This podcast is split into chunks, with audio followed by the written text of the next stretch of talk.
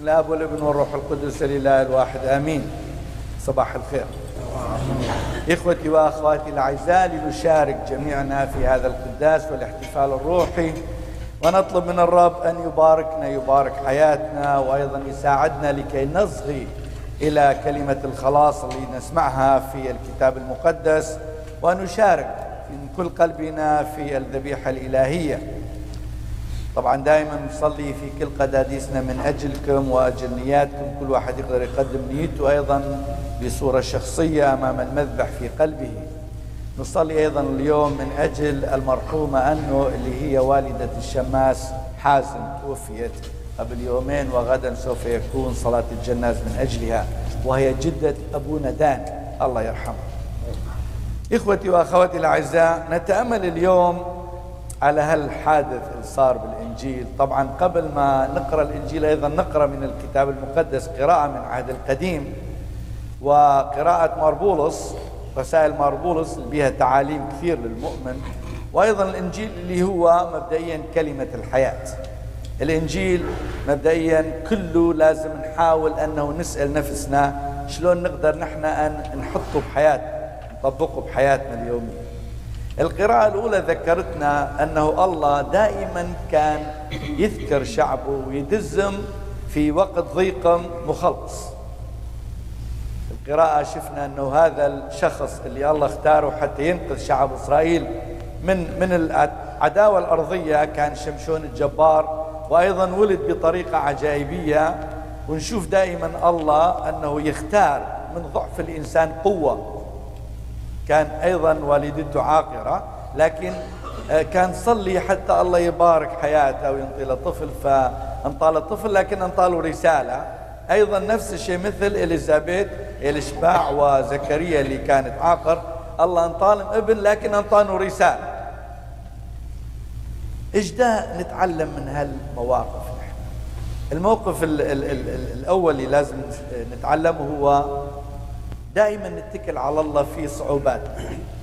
مثل ما نسمع من الكتاب المقدس. والدة شمشون الجبار ووالدة يوحنا المعمدان كانوا يصلون دائما حتى الله يباركهم بحياة بطفل طبعا هذا الشيء أيضا لازم نحن نشكر ربنا. الله ينطينا عوائل وأطفال. لازم تكون بركة للبيت. لكن قبل ما نطلب من الرب أكو هالثقه بألله؟ المستمرة بالإنسان المؤمن. ما يصلي ويقطع عمله. ما يصلي ويطلب شيء إلا من ما يجي له رأسا يتذمر ويتيأس أنه الله ما يسمع. له المثابرة بالصلاة مهمة جدا. والإصغاء إلى الله.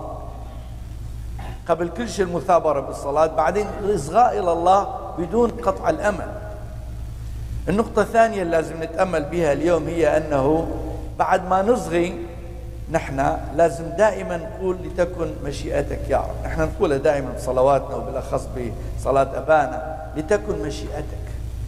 لما نقول لتكن مشيئتك معناتها أنا مستعد أن أكمل مشيئة الله بحياتي. مو بس أقولها كببغاء لازم أعنيها الشيء الآخر المهم بهال بهالإنجيل اللي قرأنا أنه أنه الله لما ينطي شخص كبركة للعائلة عنده رسالة. عنده رسالة. يوحنا عنده رسالة. الله دا يذكرهم ما يتركهم. قال هذا الصبي يكون يحضر الطريق لمجيء المخلص. فطبعا هذا الشيء روحي هوني. واكو بينه رسالة خلاصية. لكن خلي نطبقها على حياتنا. كل واحد من عندنا الله يباركه بأطفال. ولهالأطفال بركة للبيت؟ لازم نحاول كل جهدنا نقومهم مثل ما الله يطلب منا ما مثل ما العالم الخارجي يطلب منا.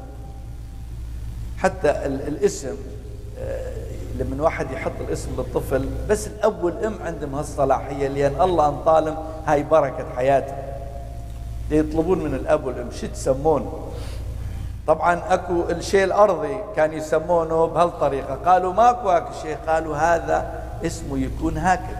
لأن يوحنا الله تحنن علينا. وشاف شوفنا رحمته أنطانا بركة.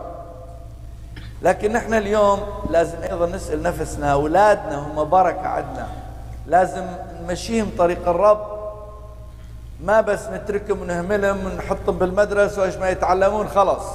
ما يكفي هذا خلي يتعلمون العالم الخارجي والحياة الأرضية. لازم يتعلموا. هاي أيضا ضرورة.